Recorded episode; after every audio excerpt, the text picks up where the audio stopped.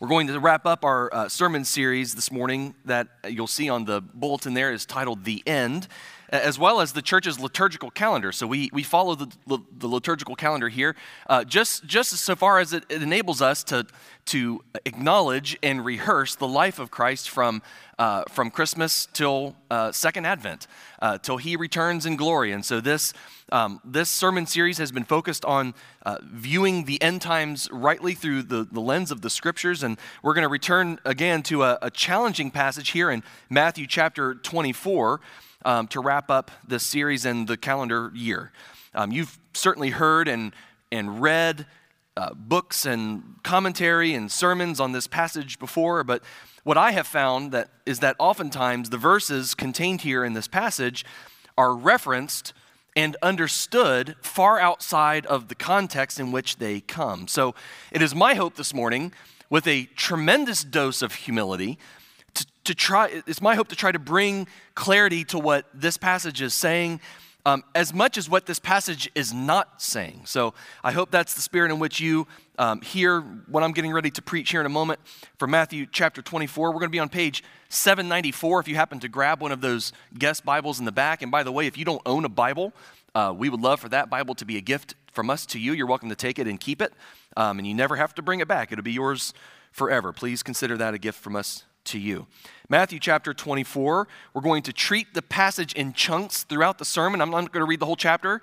I'm going to read selections from the chapter as we kind of go through the message here. And we're going to start uh, here in verse 1. I'm going to read verse 1 and 2 here together. It says in chapter 24 of Matthew, verse 1 As Jesus was leaving the temple grounds, his disciples pointed out to him the various temple buildings.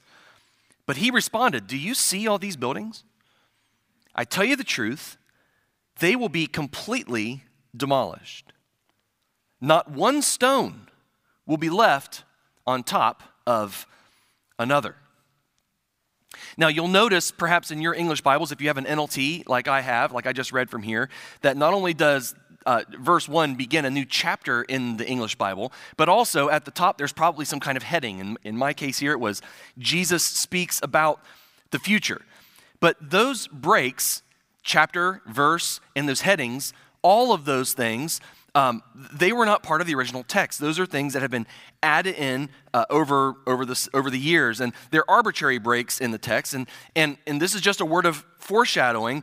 Um, remember this idea later in the sermon when I say that the chapter breaks and the headings were not part of the original text. Okay, we're going to come back to that here momentarily.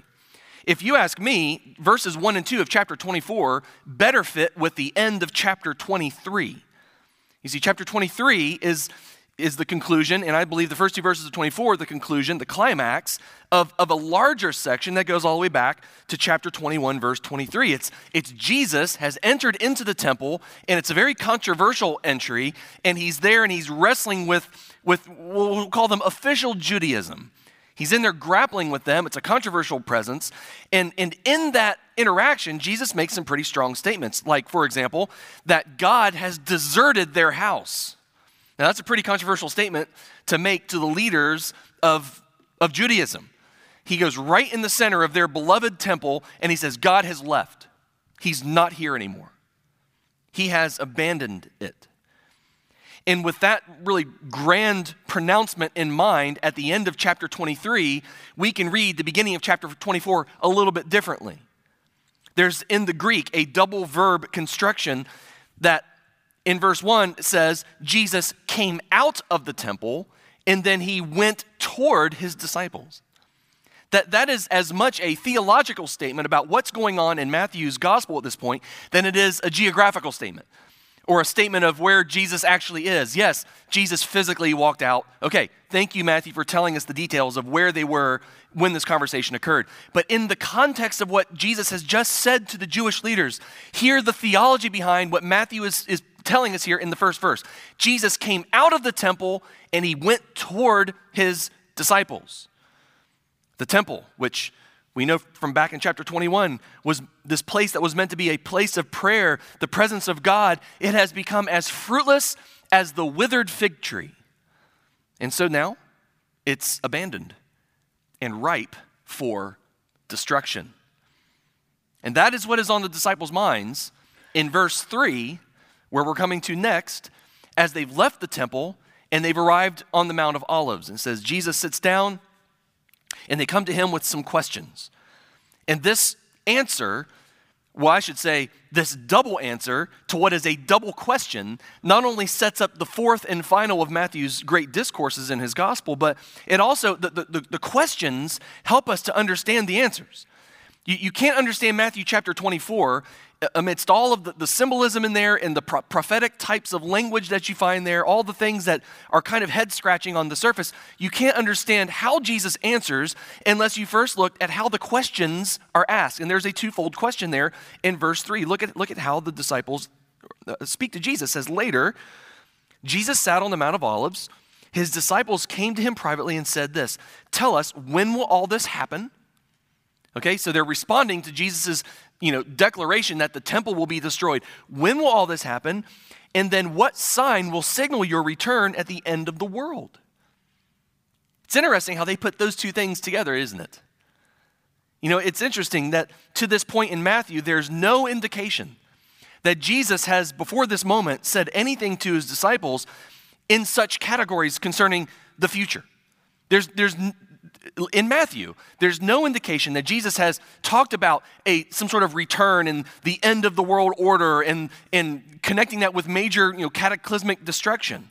But in his disciples' minds, they've connected dots. They, they say, well, something as you know, cataclysmic as the, the destruction of the temple must be associated with the establishment of a new world order. There must be something about our, our Messiah King that is associated with something as horrific and devastating and cataclysmic as, as this. And so they're connecting the dots in the head. But listen, we need to hear Jesus' actual response to them just as much as they needed to hear Jesus' actual response to them. It's amazing to me how often, in our context, in 21st century American Christianity, Protestant Christianity, Bible believing Christianity, there's very specific demographic here that I'm referring to here. It's amazing to me how often Christian teachers and preachers appeal to the various things here in this chapter and and they and they do it to try to work out some sort of pattern by which they might be able to predict the future.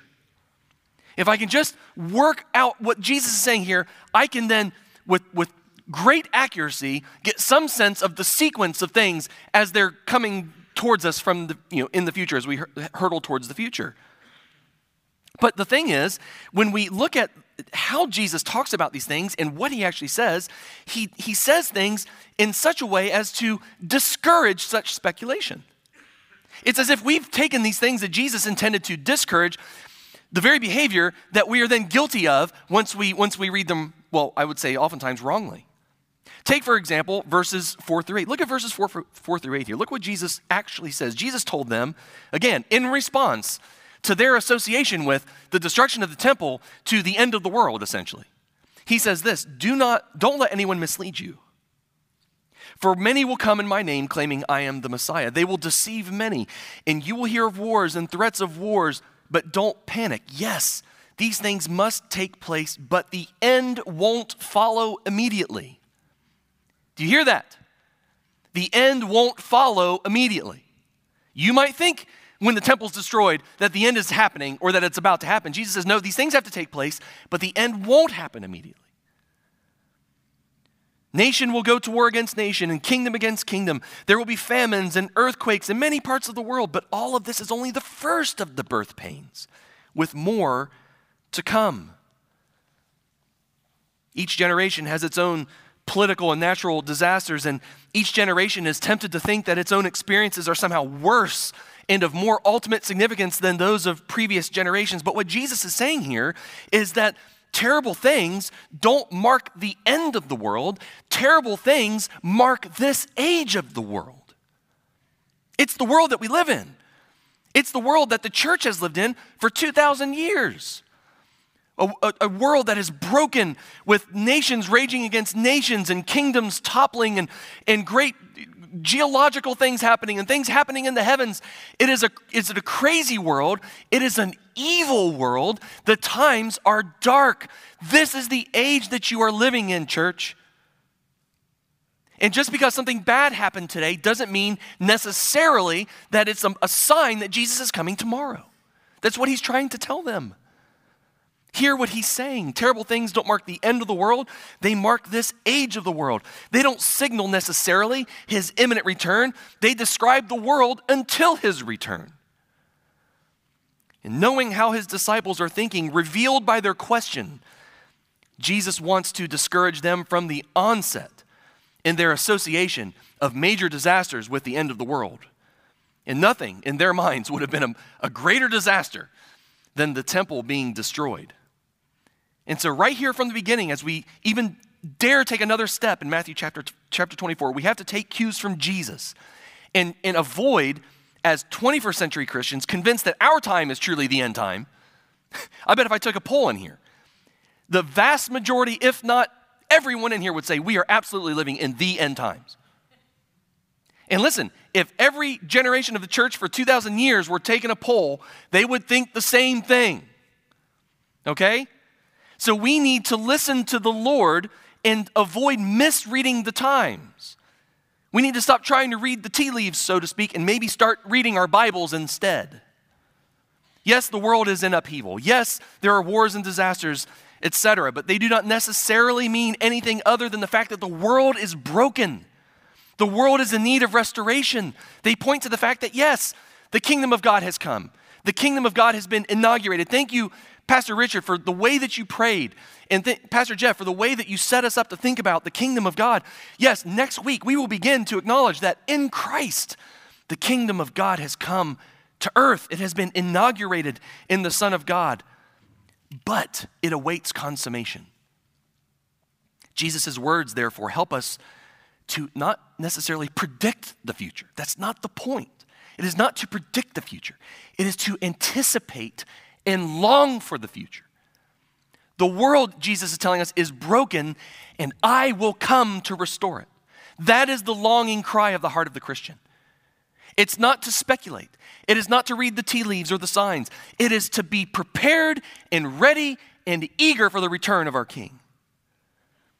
And you and I need to be very wary of anyone who claims otherwise, no matter how trusted of an authority they are on the topic, no matter how many books they sell or magazines they sell or how convincing their timetables or formulas may be you have to resist the temp- there's this temptation.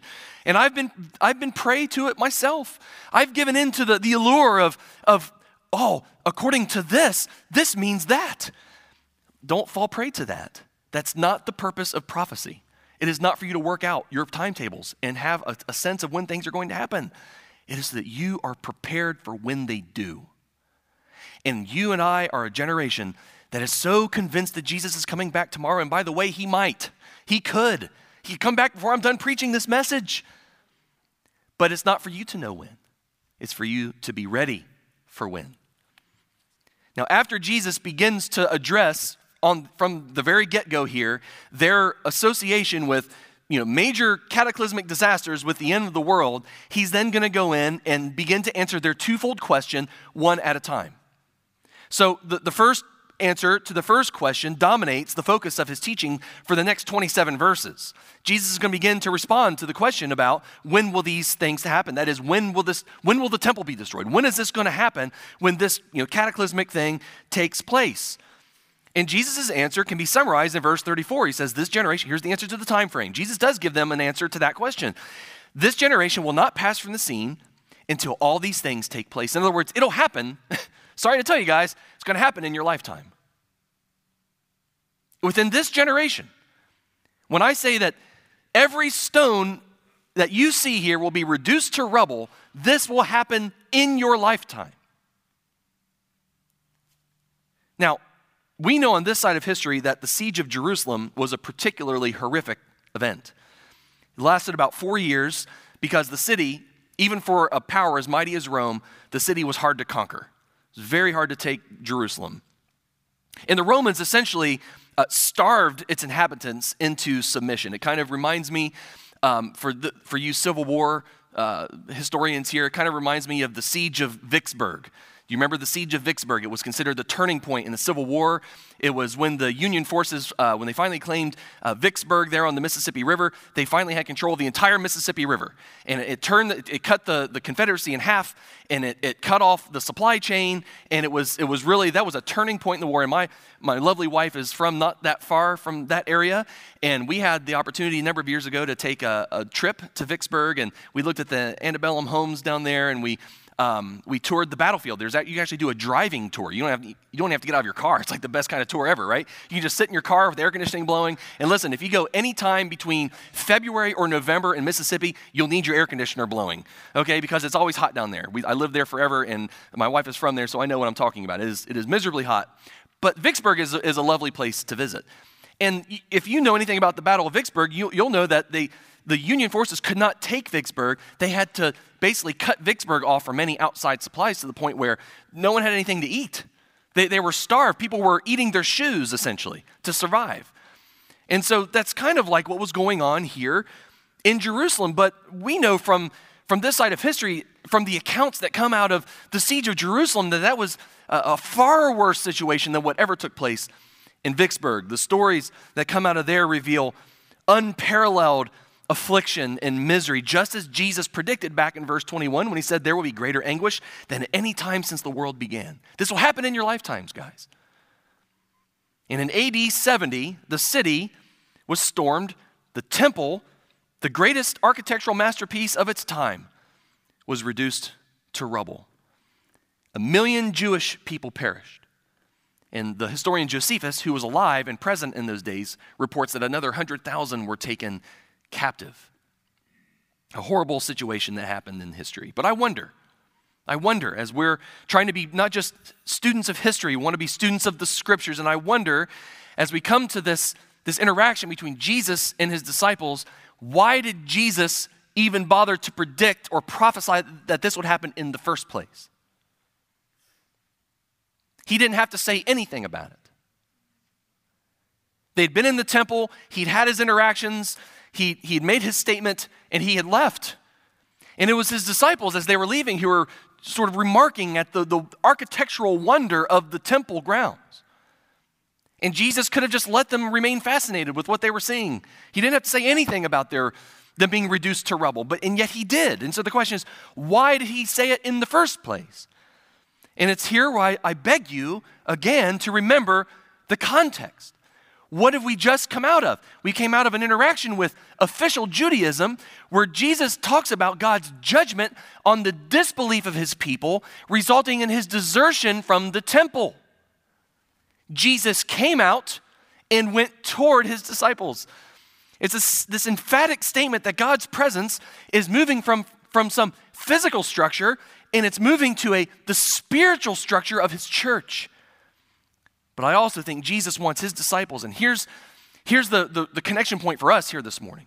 I think Jesus wants his disciples, as well as the rest of us and all of his disciples in this present age, to see the coming of the Roman commander Titus upon Jerusalem as something like a miniature of the coming of Christ in judgment at the end of human history. Not so you and I can have a carefully worked out sequence of events, but so that we can be prepared for when that time comes. As Carl so faithfully proclaimed from 2 Peter 3 last week, where Peter says, Since everything around us is going to be destroyed like this, think of the siege of Jerusalem as, as a, a foretaste, a foreshadow, a, a miniature, a caricature, whatever you want to call it, of Christ's return at the end of the age. Since everything around us is going to be destroyed like this, what holy and godly lives should you live?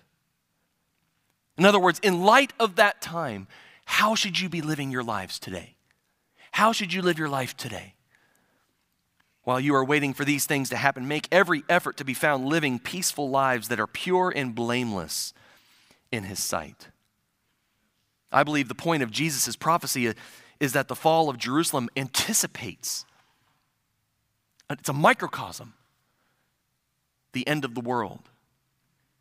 And so, just as his disciples then could expect these events to happen in their lifetime, so too must all generations of believers expect the end to come in theirs. I don't hold it against you that you think you're living in the end times. just like I don't hold it against the church in the 18th century or the 15th century or the turn of the millennium or the people in Jesus' own day. Every New Testament writer was convinced they were living in the last days. And so can we. Do not be mistaken. Christ is coming back. Now, his first coming was an obscure and private affair. But his second coming will be radically different. Gentle Jesus, meek and mild, nursing at Mary's breast to the lowing of the cattle. The Son of Man returning on the clouds in glory and in judgment. Verse 27 For as the lightning flashes in the east and shines to the west, so it will be when the Son of Man comes. The second coming of Christ is as certain of an event as ever foretold. If you think Jesus' predictions of the fall of Jerusalem proved to be true, just wait until his predictions of his second coming proved to be true. History is God's story, it's not man's story. It's not the story of, of the victor. That's often the, the, the, the way the history is presented, right? History is not about truth, it's not about facts, it's about narratives. Whoever wins the battle gets to determine the history. Well, that may, that may be true or may not be true in the course of, of, of, of history as we understand it, but in the end of, t- at the end, history will be proven to be God's story. He's the one who creates history. He's the one who enters into history. He's the one who's bringing history to a conclusion. The world is not going to end because the sun goes supernova or it burns out and all the plants die. It's not going to end because of nuclear holocaust and we all blow each other up. It's not going to end because of global warming and melting ice caps and some sort of environmental disaster. The world is not going to end in those ways because it will end when God says it will end. And He is patient. And he is long suffering and he withholds the end because he wants people to be saved. But when he says the time is up, the time will be up. As C.S. Lewis says, when the author walks onto the stage, the play is over. And you will know it. Just like if you go to a play and it comes to a conclusion and the writer comes on stage and everyone stands in applause, you will know the end has come when Christ steps foot on this earth again and all the nations will see him. I don't know how physically that's going to work, but I believe it will. And when the author steps on the stage, the play is over. And Jesus is going to return not to suffer, but to reign. And his coming, listen, this is the, the, the, the connection point for your heart and for my heart this morning. His coming will settle the final and eternal destiny of every person. Every single person. And listen, friends, that is the concern of Matthew in this, in his, in this narrative in his gospel. It's not some detailed millennial expectation. That's not the point of prophecy. Prophecy is not intended to give us a strict, definable chronology of events, nor a detailed picture of the future. No, the purpose of prophecy and the purpose of what Matthew is doing in sharing these words of Jesus is to lift our hearts to expectancy. We long for this to happen. We, we eagerly anticipate this to happen, and we make ourselves ready for it to happen. Now, about that time, there are two parts to the question, weren't there? When will these events take place, Jesus? When will the temple be reduced to rubble? Well, in your lifetimes. And all these things I'm telling you are, are, indicators of things that will have to happen before then, things that will happen around then, and, and it'll be a time of confusion, but here's what's coming. But about that time, what about that time? Part two of the question Here's part two of the answer. In verse 36, he goes from referring to those days, meaning those days of the temple being destroyed, to that day and hour in verse 36. That day and hour, no matter how much the disciples want to know, and no matter how much we're tempted to connect events of the world with that day and hour, Jesus says that day and hour is only known to God the Father. The language is very clear in the original language. Now, it's, it's, it's softened, I think, in our, many of our English translations. I think even in the NLT, it's right there on the screen. The, the word, however, is not strong enough for us to see and clearly detect the shift from his answer to the first question to his answer to the second. Something a little bit is lost in the however. But in the Greek, it's, it's very evident. Jesus has been answering a question about those days, and now he says literally, but about that time. That other time you're asking me about. That singular day and hour, no one knows when that will be. No one.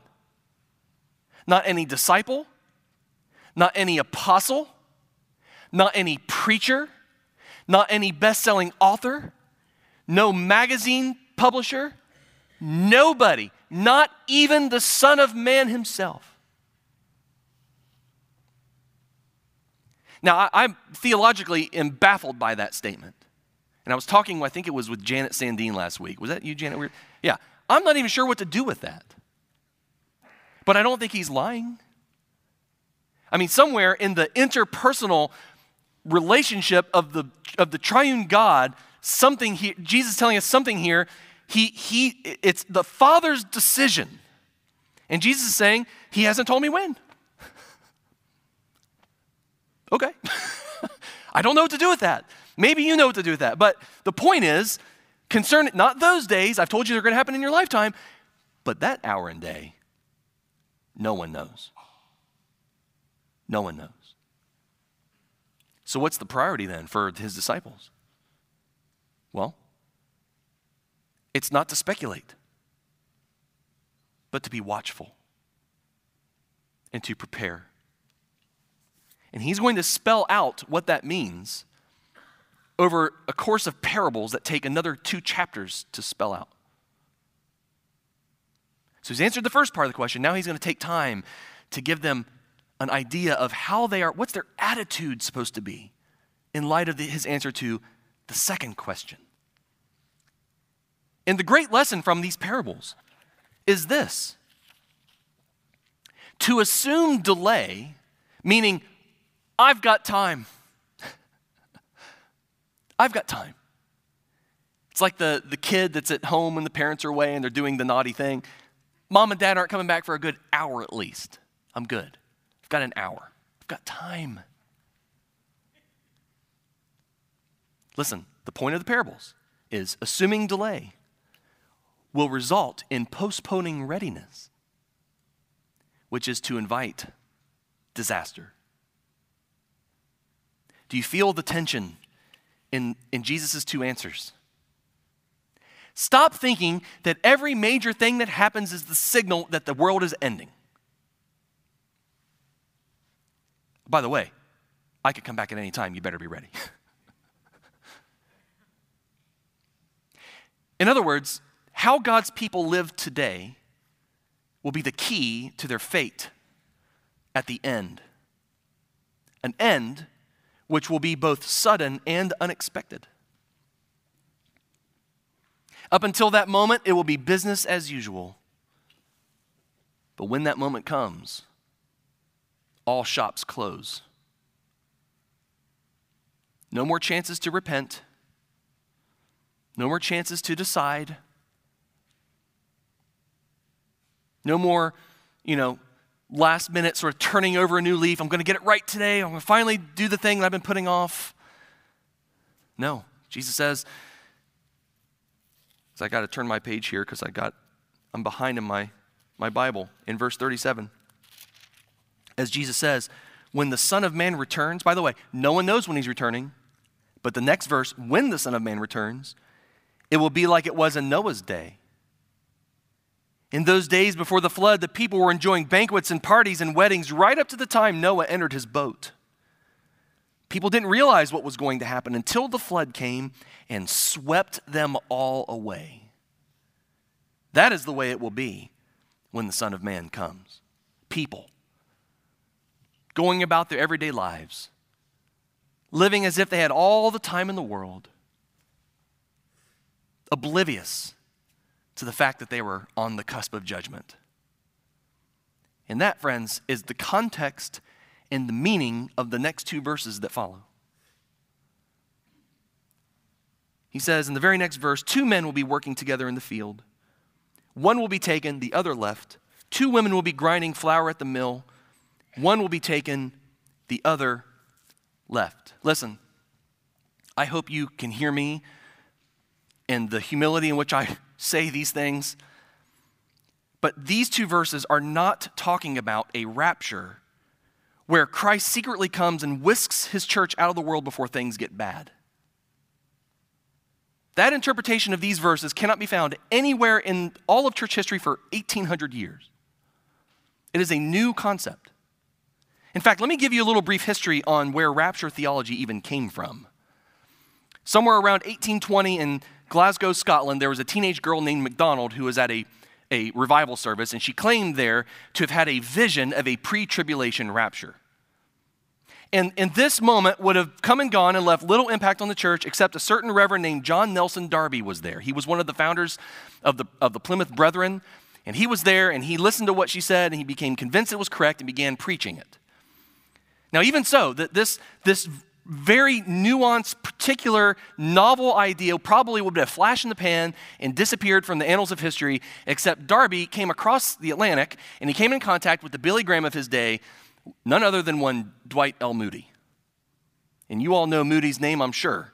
A great preacher, a great man of God. Uh, I mean, can't say enough great things about D.L. Moody, but Moody ended up becoming the worldwide disseminator of what is called dispensationalism and a pre tribulation rapture. Now, to further popularize this idea, there was another man named C.I. Scofield. You've probably heard of C.I. Scofield. He was at the turn of the 20th century, and he had a, a reference Bible that he created where he put, here it is, headings in the text and notes at the bottom. Now, a lot of us here have study Bibles. I'm not going to have you raise your hand. Study Bibles are fine, but listen to me. Please listen to me. The notes at the bottom are not inspired scripture. They are not inspired scripture. They are a person's commentary on the scripture. The headings at the top of a chapter are not inspired scripture.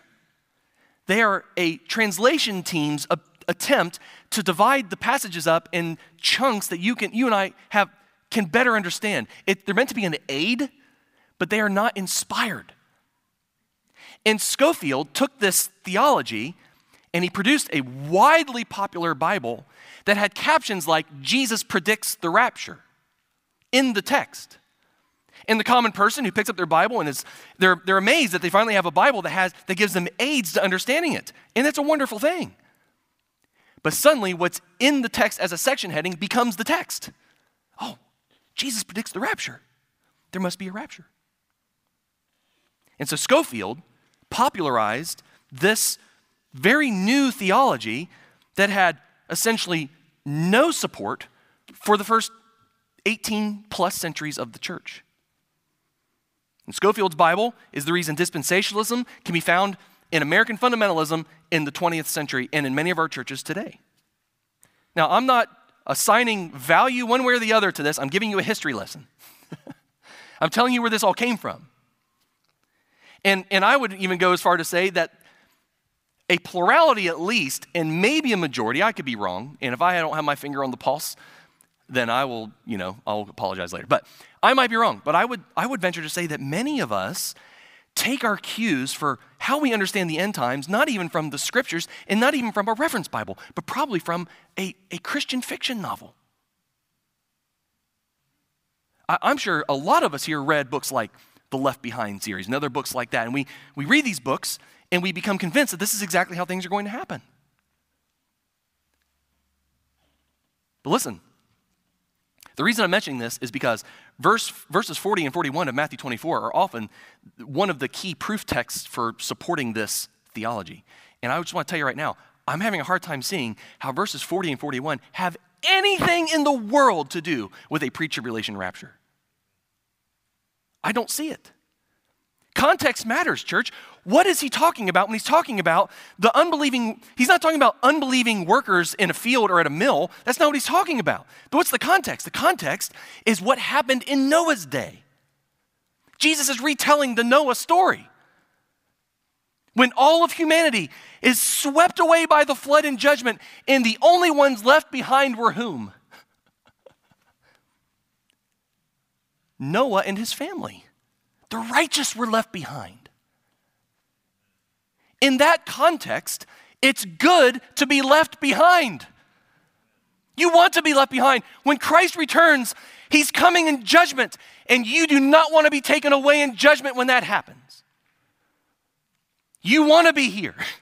You want to be left. You want to remain.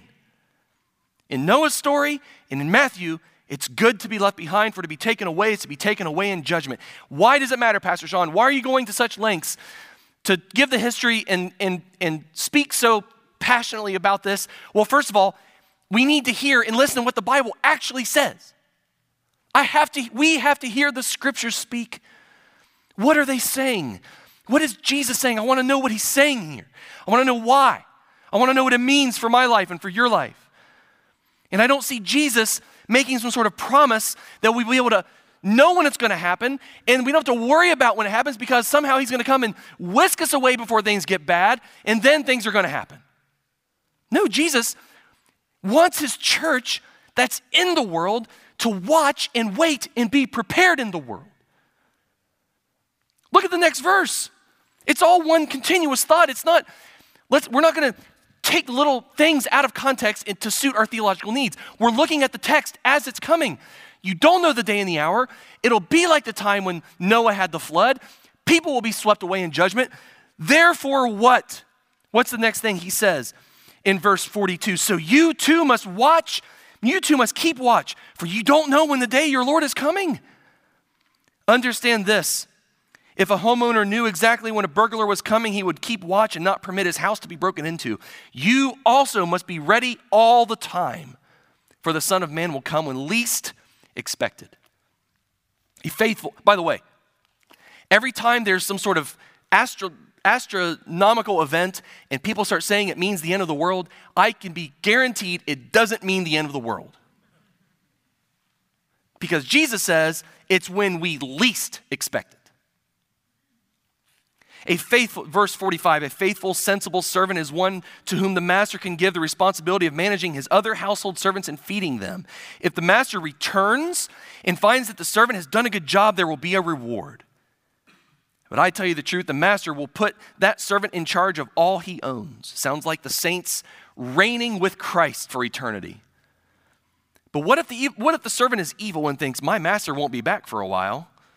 And he begins beating the other servants and partying and getting drunk.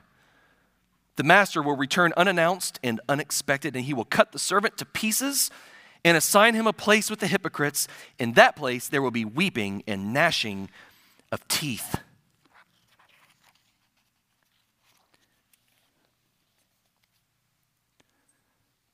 Listen, concerning the second coming, C.S. Lewis said this.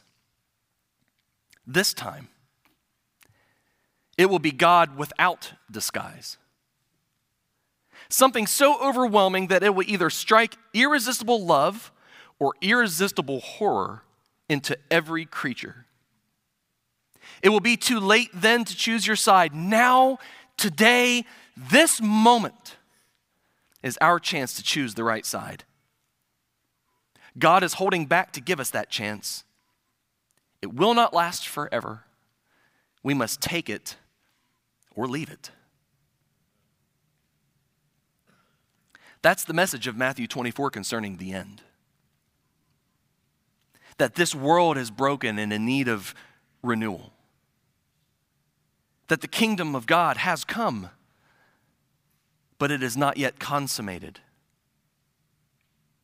the sure and coming destruction of the temple and the disciples' lives then, as cataclysmic of an, event as that may be, does not mean the end of the world has come, nor do any of the other natural or geopolitical calamities that mark the age in which we live. But it is a preview.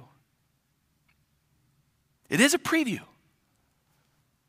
of the coming judgment of God, not just on one unbelieving nation, mind you, but upon an unbelieving world. His return is both delayed and imminent. and if you don't like that tension, well, find another religion. because that's the one we have. It's delayed. He's delaying. He wants no one to perish, He wants all to be saved. He's a good and patient God. I thank God that He's been patient with me. I think back at some of the worst things that I've been guilty of in my life, and I'm so grateful that Jesus didn't come back then. That He's given me time to make things right. He's giving you time. You're here today because of the, the benevolence, the patience, and the love of God. Every second is a gift. And Jesus would implore you to use it wisely. Because though his return has been delayed, and it is delayed, it is also imminent. In the very next breath, it is closer than you think. You can never know, but you know it's coming. He's not going to whisk his church away from the hard times, but he promises to be with the church throughout all the times. I will never leave you, Jesus said. Until the end of the age, I will be here. When two of you are gathered in my name, I'm present. He's present in this room right now. You don't see him, but in your hearts, you know he's present. He's present walking. He, he passes among the, the lampstands. He walks among the lampstands. He walks among the church. He's here now. He's ministering now. He's speaking now. He's inviting you. He's standing at the door knocking. He's, he's beckoning you to let him into your heart. This is the day of salvation that scriptures say, not tomorrow. You're not given tomorrow, you're given today. Say yes today. That's why we have the scriptures. That's why we have prophecy. That's why we have predictions. That's why we have certainty of judgment because he's patient that you would say yes to him now while you have time. Quit putting it off until tomorrow. He's not going to leave his church in the hard times. He's with his church in the hard times. And so you and I can anticipate and long for and eagerly await the fulfillment of his promises to return and to make all things new. Jesus is present with us today and he's coming to make right every wrong, perhaps tomorrow. And until that day and hour, which nobody knows, He commands us to fix our eyes in the future in such a way that it impacts every moment of life in the present. In the words of J.D. Walt, apocalyptic anxiety may sell books and blockbuster movie tickets, but eschatological hope steels faith and emboldens holy love. Oh, I love that eschatological expectation steels faith, makes it strong, shores it up, and emboldens holy love. What you and I are to be and do in this world until He returns, that is the point. So, church, hear and trust the word. Listen to what it's saying, not to what it's not saying. Hear the word, trust the word, and live the kinds of lives exhorted by the word until he returns or until he calls us home, whichever comes first. Let's pray. Father, thank you that, um, that your patience has not only meant time for people, but it reveals your heart It reveals your deep longing not to sweep the world away in judgment, but to draw people to yourself. Even the worst of us, the ones with the darkest, coldest, most bitter, dare I say, most evil heart, even us. You desire to lift up your son and draw people to him. Jesus, I pray that somewhere in the midst of this very challenging sermon for me to preach, one of the hardest I've ever prepared for, ever, one of the hardest ever to preach in my life, I thank you that, that you've enabled this to take place, but I pray that in the midst of it, somehow you have been lifted up. That we would look to you, not to our time frames not to the newspapers, not to the, the so called authorities. Lord, we look to you. You are the one we long for. You are the one we need. You are the one our hearts are captivated by. And if we're not, Lord, would you do a work in our hearts where we are? I pray, Lord, if there's someone here this morning who's been putting, doing the right thing off, and they think they've got more time or they, other things are more important, Lord, may they see that time is not promised and there's nothing more important than getting things right with you today. Lord, may today be the day of salvation for somebody here this morning. May they have the courage and the faith to step out of their worldview or their comfort zone or their denial or their skepticism or their rebellion and give their hearts to you this morning. Lord, may they have the courage, perhaps even to step forward and kneel at one of these places here, which would be an indicator that they want someone to pray with them. And I, I know there's all manner of people here that would love to come and pray with them, present company included. Lord, by your Spirit's presence and power and guiding, would you facilitate all that is to take place in the moments to come? As we stand here in a moment and sing and respond to this proclamation of your word and to the series and to this day on the church calendar, Lord, may your lordship be what is the focal point for the remainder of our moments here. You are the king, and we are your servants. We belong to you. We submit ourselves to you. We want you to come reign in my heart, come reign in our hearts for your glory and praise. We pray in Jesus' name. Amen.